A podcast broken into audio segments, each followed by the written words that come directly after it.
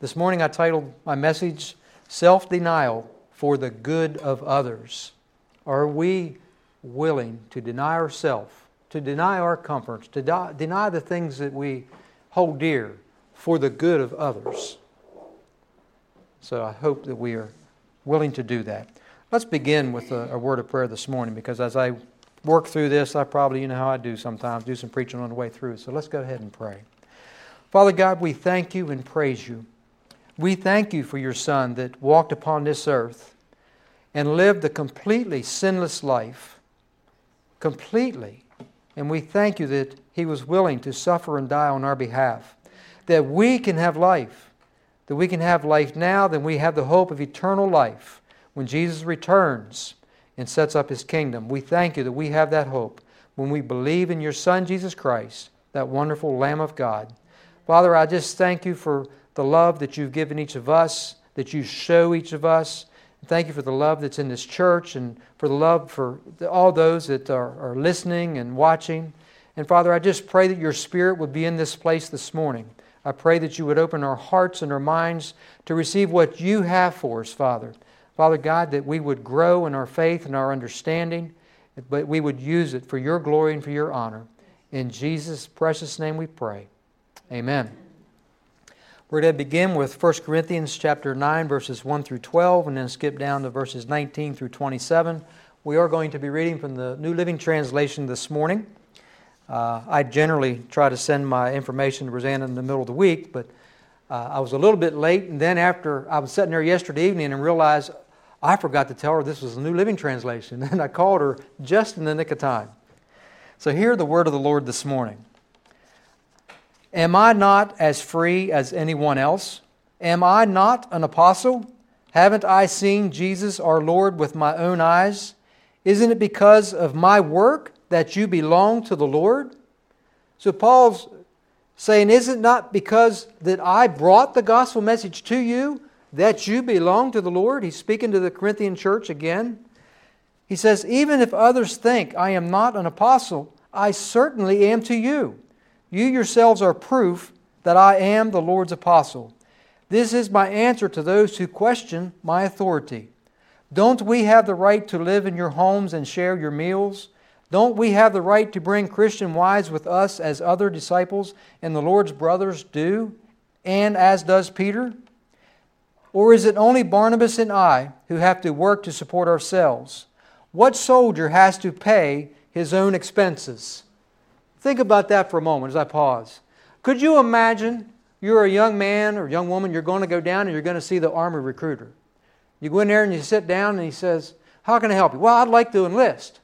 Well, you're going to have to go out there and raise some money because you're going to have to pay your own way you know, you're going to have to raise $1,000 a month so we can afford to feed you while you're in here. Oh, and by the way, you got to buy your own weapons. Could you imagine? Isn't that ridiculous, right? What soldier is going to pay his own way? Well, I can tell you some soldiers that pay their own way soldiers of the cross. How many missionaries go out? They raise their own funds to buy their own plane tickets, to support themselves while they're there, also to raise funds to help do the projects if they're doing a building project. So, my friends, missionaries of the cross, soldiers of the cross, oftentimes do pay their own way. Paul and Barnabas paid their own way.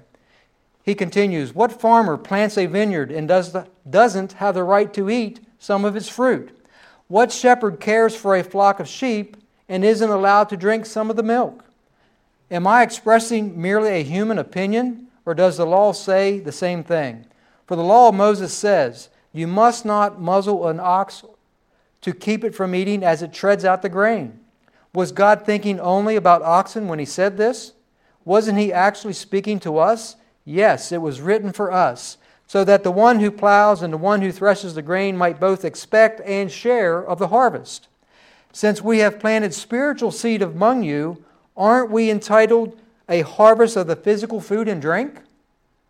So Paul's saying, we are the ones that brought the message to you. We planted the seed of Christ. Should not we be entitled to share in some of your food, to stay in your homes?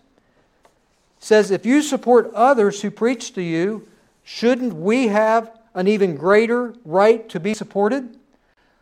But we have never used this right. We would rather put up with anything than be an obstacle to the good news about Christ. Paul was a tent maker. So wherever Paul went, he would work in his occupation of making tents to be able to sell them, to be able to support himself. He did not want to be a burden on these young new churches that he had planted.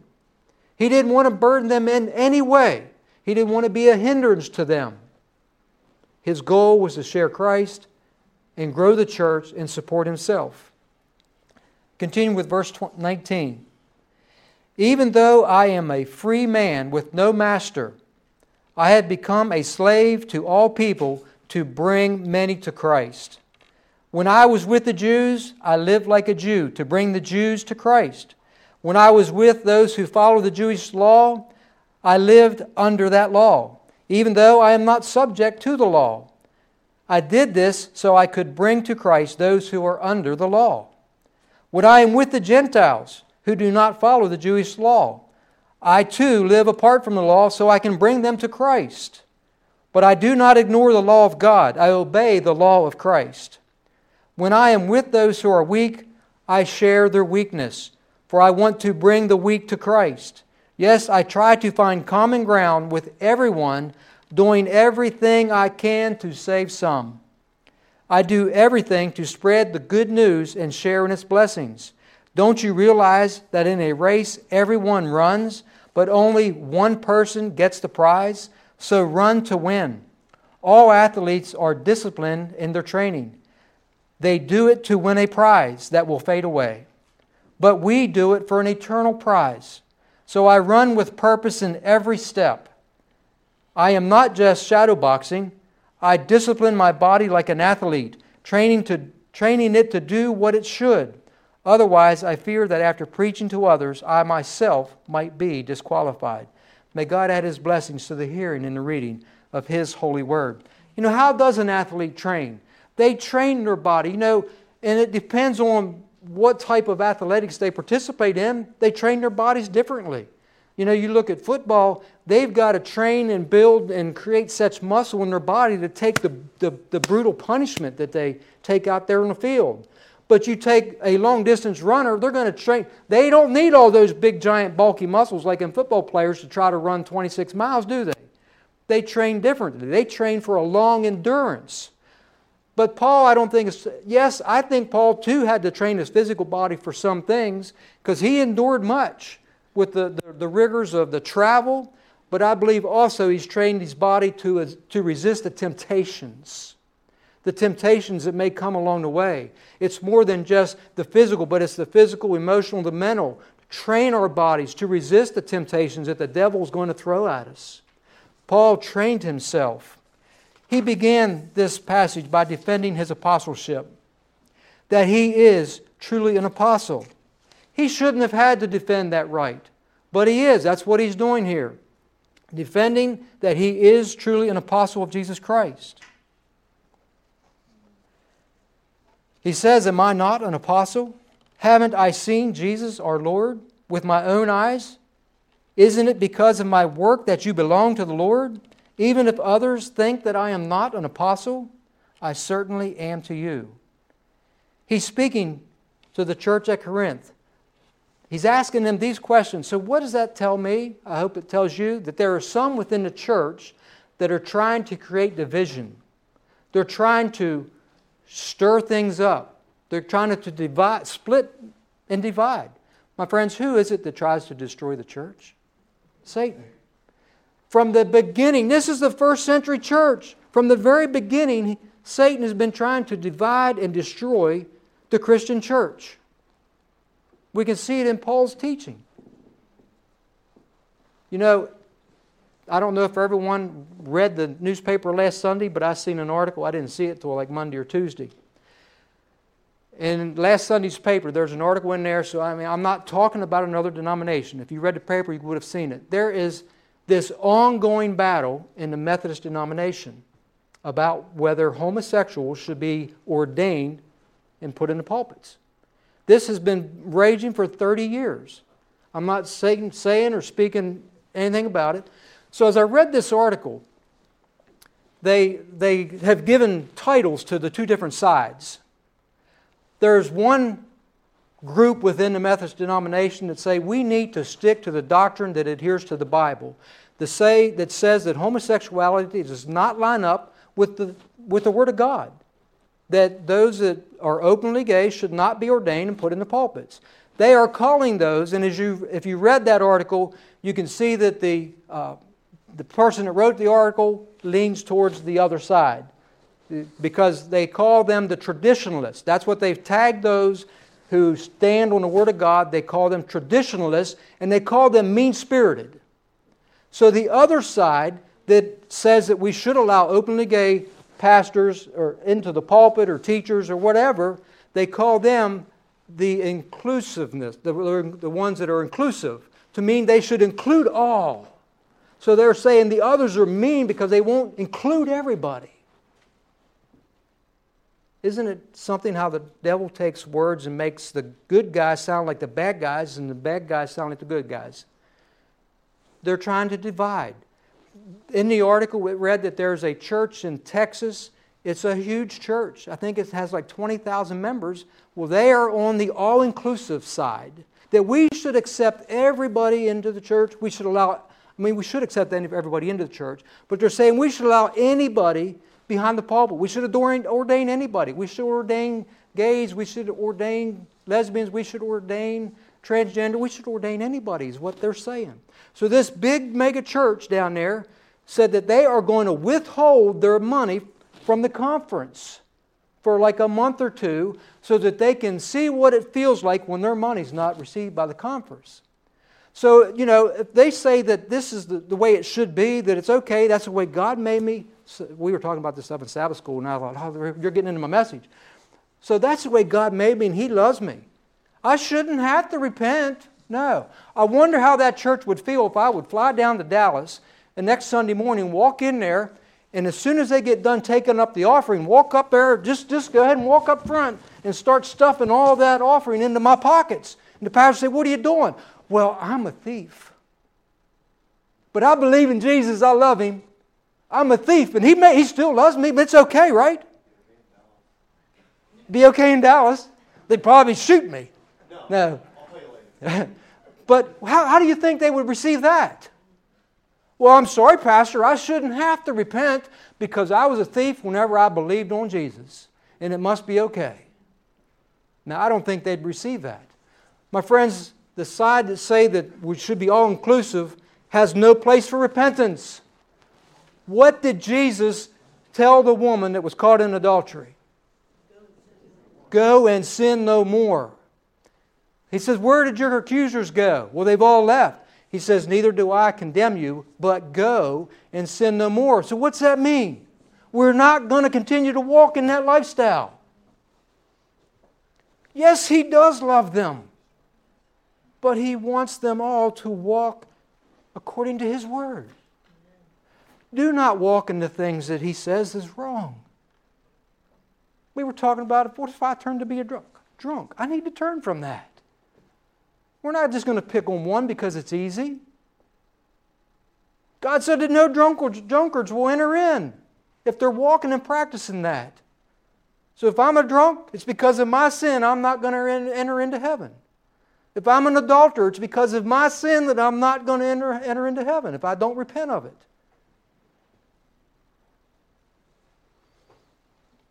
Satan's out to destroy, to divide. With Paul's question in mind, let's get back to an apostle. Exactly what is an apostle? What are the qualifications that makes one an apostle of Jesus Christ? There are those out there that proclaim that there are no apostles today. There can't be any apostles because they say that an apostle had to see Jesus Christ in the flesh. So there's none left today. That's the teachings of some. We're going to look at this. You know, you can take one passage often and make it fit. We are kind of talking about that too in Sabbath school. Make it fit your way of thinking, but how does the rest of the scripture line up with it? So we're going to look at some. First, how does Strong's or the Greek lexicon define apostle? The Greek lexicon says an apostle is a delegate, a messenger, one sent forth with orders. It's specially applied to the 12, 12 apostles whom Christ selected out of the multitude of his adherents to be his constant companions and heralds to proclaim to men the kingdom of God. Strong's Concordance is very similar. It says it is, comes from the word apostolo, means a delegate, especially an ambassador for the gospel, officially a commissioner of Christ, he that is sent. He that is sent. So, let's look at a scripture where they replaced Judas in Acts chapter 1, verses 18 through 22. Now, this man, speaking of Judas, purchased a field with the wages of iniquity, and falling headlong, he burst open in the middle, and all his entrails gushed out. And it became known to all those dwelling in Jerusalem. So that field is called in their own language Akel Dama, that is, field of blood. For it is written in the book of Psalms. It's amazing to me that this was written in Psalms. Let his dwelling place be desolate, and let no one live in it, and let another take his office. David spoke this in Psalms. Therefore, this is Peter speaking, therefore, of these men who have accompanied us all the time that the Lord Jesus went in and out among us, beginning from the baptism of John to, the, to that day that he was taken up from us, one of these must become a witness with us of his resurrection. So this passage does kind of lean towards, well, it has to be one that's seen Christ. He's saying it had to be one that was with him the whole time, from the baptism till he was taken up. What does Paul say in Corinthians, 1 Corinthians 15, verses 3 through 10?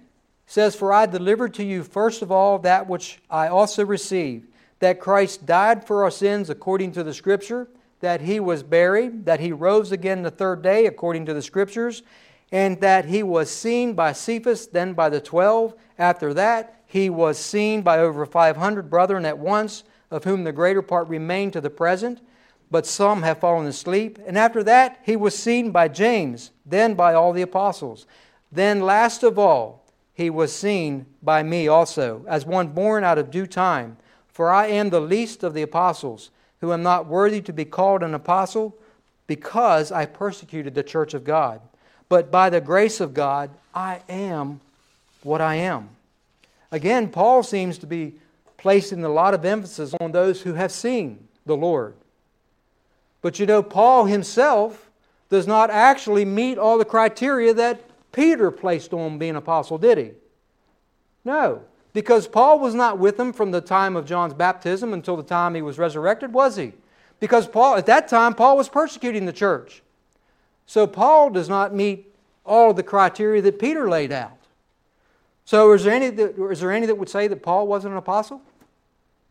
Now, I believe Paul was an apostle, a very great apostle. The first 12 apostles absolutely were very unique. Among all the apostles, and that they were privileged and blessed to be able to go in and out with him and be with him the entire time that he ministered here on the earth. The entire time, from the baptism until the day he was taken up in the clouds. They are very unique in that aspect. They witnessed all of his teaching, had their private time with him. But like I said, Paul didn't meet all that. But I truly believe that he is a true apostle. So, this is one of those areas. If you wanted to debate it, you could find some scripture here or scripture there that might back what your opinion is. So, is there apostles today? If we look at the not the strict sense of it, it's those that are sent. Those that are sent. Do I believe that Jesus can speak to some today through the Holy Spirit and send them? Absolutely. Absolutely. So they may not be one of the original 12, obviously, but I believe they can still be an apostle. Ephesians 4 11 through 13 says, And he himself, speaking of Christ, gave some to be apostles, some prophets, some evangelists, and some pastors and teachers for the equipping of the saints and for the work of the ministry, for the edifying of the body of Christ, till we all come to the unity of the faith and of the knowledge of the Son of God to a perfect man, to the measure of the stature of the fullness of Christ, I think the main thing, the main thing is brought out here in emphasis uh, in Ephesians. So the main emphasis is I don't care what kind of leader he has called you to be. The main thing is that we do it for the right purpose, that it is for the equipping of the saints, it is for the preparing of the ministry to continue. That's what it should be done for, for the edifying of the body of Christ.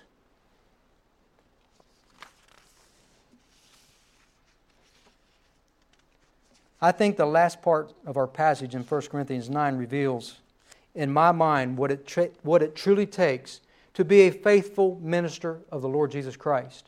I don't care what title you give it.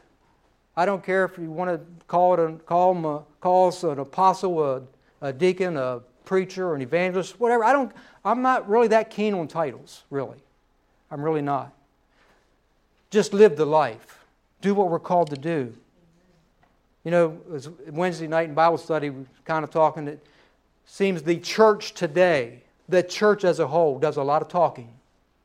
We need to do a lot more doing. We need to be more active. I want to reread the last part from chapter 9. For even though I am a free man with no master, I have become a slave to all people, emphasis, to bring many to Christ. That's the key. When I was with the Jews, I lived like a Jew to bring the Jews to Christ. When I was with those who follow the Jewish law, I too lived under the law. Even though I am not subject to the law, he knew he had the liberty, but I did this so I could bring to Christ those who are under the law. When I was with the Gentiles who do not follow the law, the Jewish law, I too lived apart from the law, so I can bring them to Christ. But I do not ignore the law of God. I obey the law of Christ. When I am with those who are weak, I share in their weakness, for I want to bring the weak to Christ. Yes, I try to find common ground with everyone, doing everything I can to save some. I do everything to spread the good news and share in its blessings.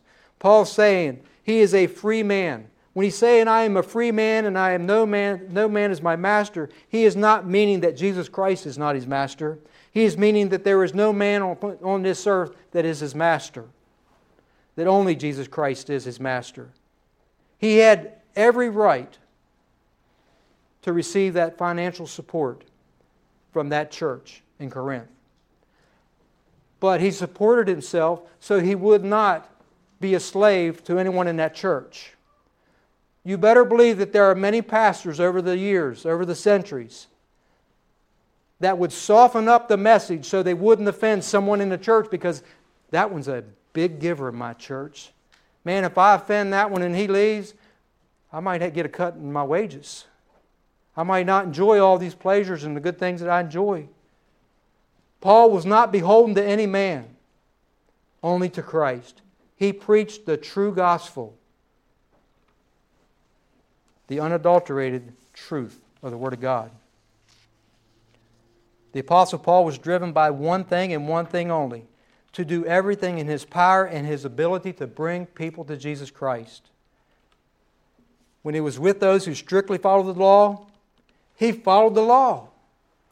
If he was with those that said, we don't eat pork chops and sausage and we don't eat shrimp and we don't eat that stuff, guess what? He didn't eat it either because he didn't want to sit down at the table and them be offended and say, Look what he's eating. How does he have that freedom? But if he were with those that, man, they had themselves an Italian sausage sandwich, guess what? He had one too. Because he didn't want them to say, well, maybe we shouldn't be eating this.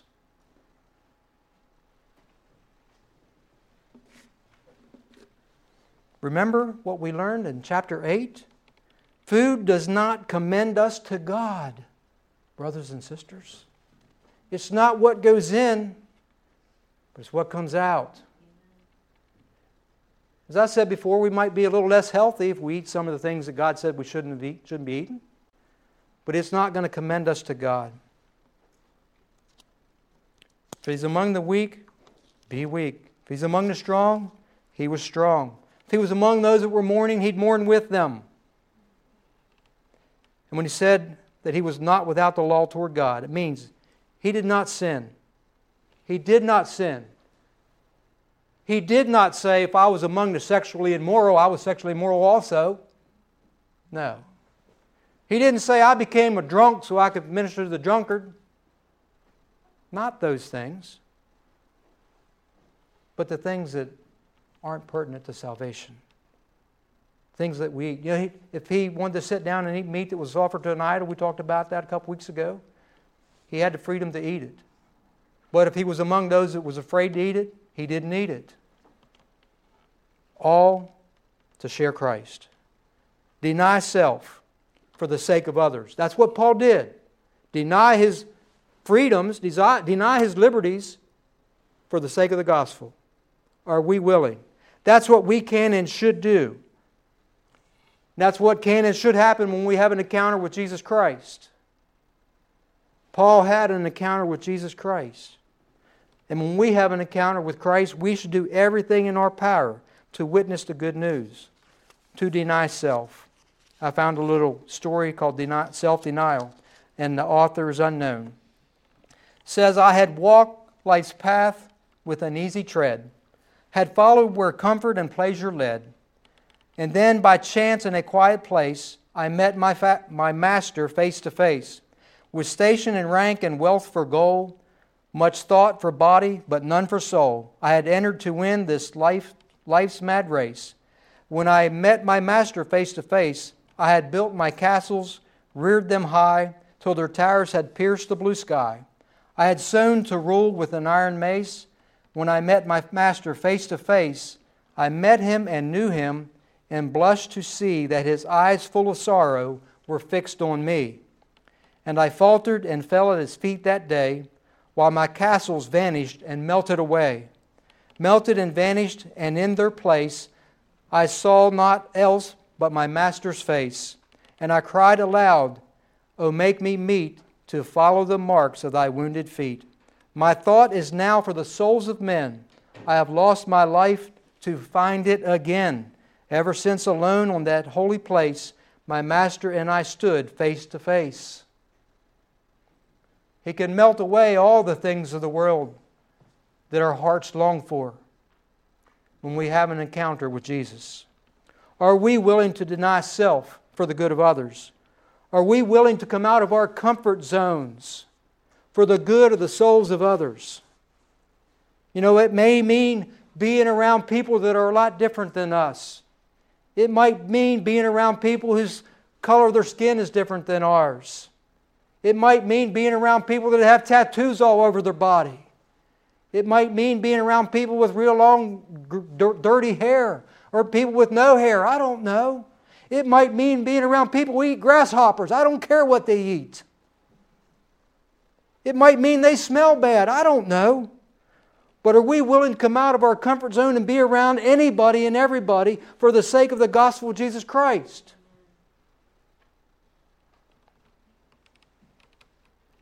to share the good news, that they can share in the blessings of Christ. That was Paul's purpose. Let us come out of our comfort zones. I found a, another article about how people love their comfort. And it was called Escalators, Anyone? The following information was taken from registration sheets and comment cards returned to the staff of Bridger Wilderness Area in Wyoming in 1996. First comment the trails need to be wider so people can walk and hold hands. Number two, trails need to be reconstructed. Please avoiding trails that go uphill. It's too strenuous. Number three, too many bugs and leeches and spiders and spi- spider webs. Please spray the wilderness to rid the area of these pests. Please pave the trails so they can be plowed in the winter so there will be no snow. Chairlifts need to be in some places so that we can get a wonderful view without having to strenuously hike up that hill. Number six, the coyotes made so much noise last night, last night I lost sleep. Can you please eradicate the wilderness of these annoying animals? A small deer came into my camp and stole my jar of pickles. Is there any way I can be reimbursed? Reflectors need to be placed on trees every 50 feet so people can hike at night with flashlights. Escalators would be helpful in the steep sections. A McDonald's would be good at the trailhead. Could you please install one of those? The places where trails do not exist are really not well marked. Too many rocks in the mountains. You know, I wonder what kind of comments we'd get if we had comment cards in the back of the church. The pews are too hard. The backs of the pews are too straight. The sermon's too long. Sermon's too short. I don't like that kind of music you guys sing. Can we change the music? I don't like the hour of the service. I have to get up. I, I really could use my sleep. I mean, come on, we could go on and on and on. We need to come out of our comfort zones. We need to come out of it for the good of others, for the souls of others. We need to run with purpose. As Paul said, every step, every step he took was for one purpose only the gospel of Jesus Christ to bring the good news of Jesus Christ to those who did not know him. Friends, that needs to be the church's purpose today. It needs to be our purpose. Winning others to Christ. Are we willing to deny ourselves? It may mean going to Bangladesh. She knew I was going to say that. I don't know what they eat over there. I'm scared to find out. But we might. But we might. I remember many years ago at Holy Cross, the Methodist Church, one gentleman got up and sang a song, Please don't send me to Africa. but God might call us to Africa. He might call you to Africa. He might call you to Bangladesh. He might call you to South America. I don't know. He might call you to go down to that area in your community that you try to avoid, where they are different than we are a different community, different, they look different, they smell different. He might call us to go there. Are we willing to deny ourselves and step out of that comfort zone that we, hey, we like our comforts, don't we? We like the familiar. I tell you, that is a human nature. I don't care if we're talking about the church or anywhere. The human nature is we don't like change. We like comfort and we like, you know, we like our own little world. Don't change it. Are we willing to step out of it? We might be put on a ship like Paul was and shipwrecked. We might be beaten for the sake of the gospel. It still happens today. We might be persecuted greatly, but are we willing to take that step? Make every step be with purpose the purpose of sharing the good news of Jesus Christ. I pray that God will strengthen us, encourage us, and I pray that we would be willing to have the boldness and the courage to say, Yes, Lord. Yes, Lord. Amen.